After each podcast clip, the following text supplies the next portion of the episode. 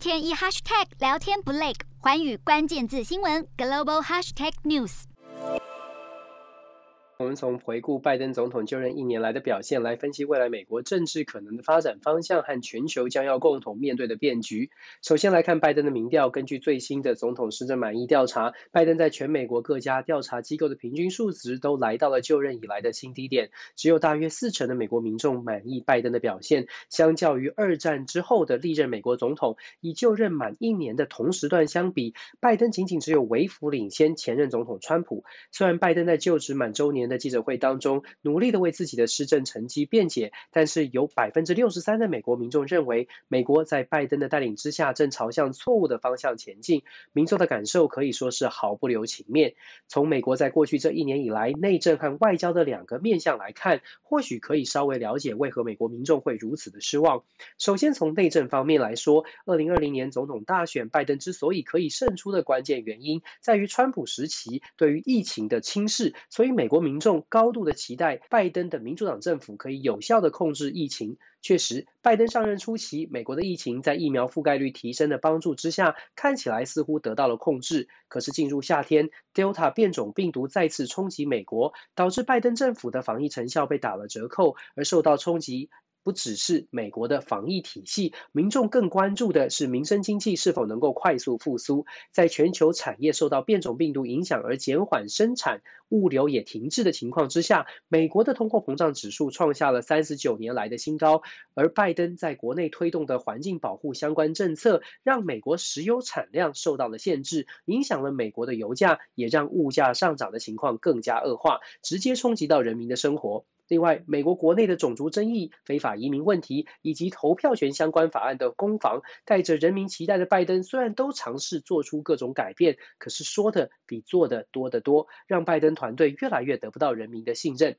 毫无疑问的，我们持平而论，任何政治人物掌握执政权力都不可能完全没有成绩。过去这一年，拜登把疫情当中一度高达将近百分之九的失业率，快速的降低到了百分之三点九，创下美国近代史上失业率下降最快的纪录。而拜登所提出的各项纾困方案，包括了基础建设计划，虽然引来的反对，但是。不可否认的，拜登的计划让多年以来没有被重视的基础建设，终于有了维修和更新的机会。很可惜，这些能够帮拜登加分的成绩，与令人失望的项目相比，实在不足以扭转拜登在其他项目上面的失分。在内政上没有好的表现，对拜登来说还不算是重伤。真正打击拜登形象的，恐怕还是拜登最引以为傲的外交政策。从政以来，拜登一直把重心放在外交领域。丰富的国际政治经验，让拜登在入主白宫初期，让全世界的盟友感觉到他带领的美国会跟过去川普时期不同，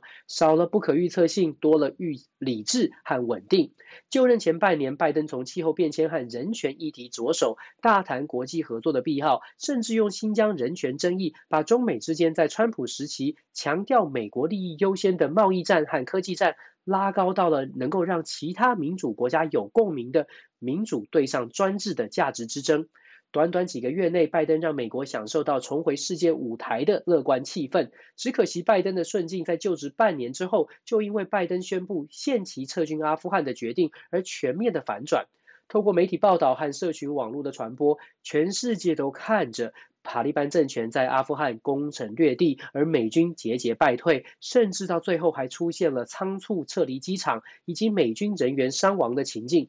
这跟拜登想象当中美国可以透过外交斡旋，从陷入二十年的阿富汗战场抽身大不相同。虽然拜登在阿富汗受到重挫之后，不断努力强化与盟友之间的关系，透过强化四方会谈和五眼联盟之间的合作，甚至不惜挑战核武扩散协议的红线，签订了美英澳三国协议，提供澳洲核子潜动力潜舰技术。可是仔细看看这些盟友对美国的态度，从阿富汗撤军之后，可以很明显的看出对美国的呼吁，他们的态度是越来越保留。毫无疑问的。政治人物往往会试图透过强调外部的敌人来凝聚国内的共识。在过去冷战时期，这样的方法是有效的。可是，在全球化的时代，除非不顾代价不惜两败俱伤，否则高度紧密的经贸互赖已经预告了美国很难对重要的贸易伙伴全面切断连结。即将到来的二零二二年期中选举，如果没有意外，民主党将会失去国会的多数，而拜登的执政也将会更加的困难。自顾不暇的拜登虽然会持续的影响国际政治，但是想要像过去一样由美国来主导国际事务。恐怕拜登以及美国政府将会是心有余而力不足。作为盟美国盟友的国家，虽然都会希望美国继续扮演世界稳定的力量，但是恐怕现在也要赶紧做好自立自强的准备才行。Hello，大家好，我是环宇新闻记者陈静。国际上多的是你我不知道的事，轻松利用碎片化时间吸收最新国际动态，立刻点选你关注的新闻议题关键字，只要一百八十秒，带你关注亚洲，放眼全球。